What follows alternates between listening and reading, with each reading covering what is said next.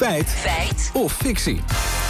En die gaat vandaag over het vrouwenkiesrecht en Finland. Ja, want gistermiddag was Finland-kenner en voormalig Finland-correspondent Oetse Eilander te gast in het radioprogramma De Nieuwsbv hier op NPO Radio 1.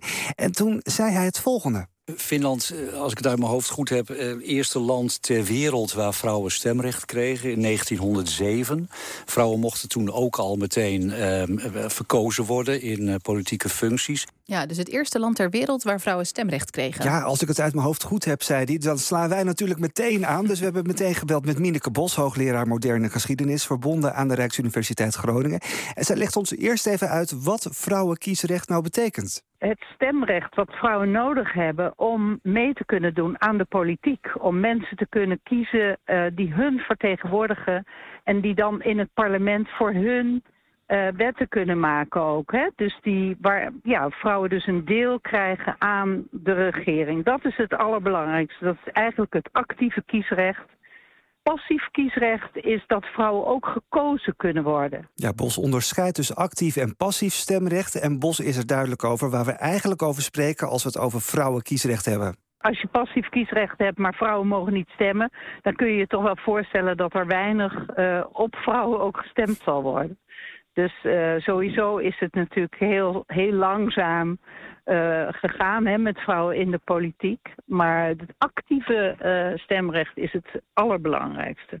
Oké, en dan Finland. Hoe zit het daar? Ja, daarvoor hebben we gebeld met Milou Bollen. Zij is woordvoerder van Kennisinstituut Atria. Finland was inderdaad het eerste land ter wereld waar vrouwen zonder enige beperking zich ook verkiesbaar mochten stellen. Dat was in 1906. En in 1907 deden er dus ook vrouwen voor het eerst mee aan de parlementaire verkiezingen. En toen werden er ook direct 19 vrouwen verkozen voor het eh, Finse parlement. Ja, naast dat Finland het eerste land is dat toen passief stemrecht kreeg, is het volgens Bos ook het eerste Europese land dat actief stemrecht kreeg. Dat hing samen eigenlijk met de vrijheidsstrijd die de Finnen hebben gevoerd eh, met, eh, ja, tegen Rusland.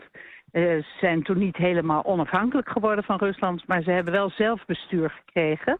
Eh, maar omdat in die strijd man en vrouw hadden samengewerkt, is ook bij die verkiezingen, of bij, bij, de, bij het kiesrecht, het regelen van het eh, politiek stelsel, hebben vrouwen meteen kiesrecht gekregen.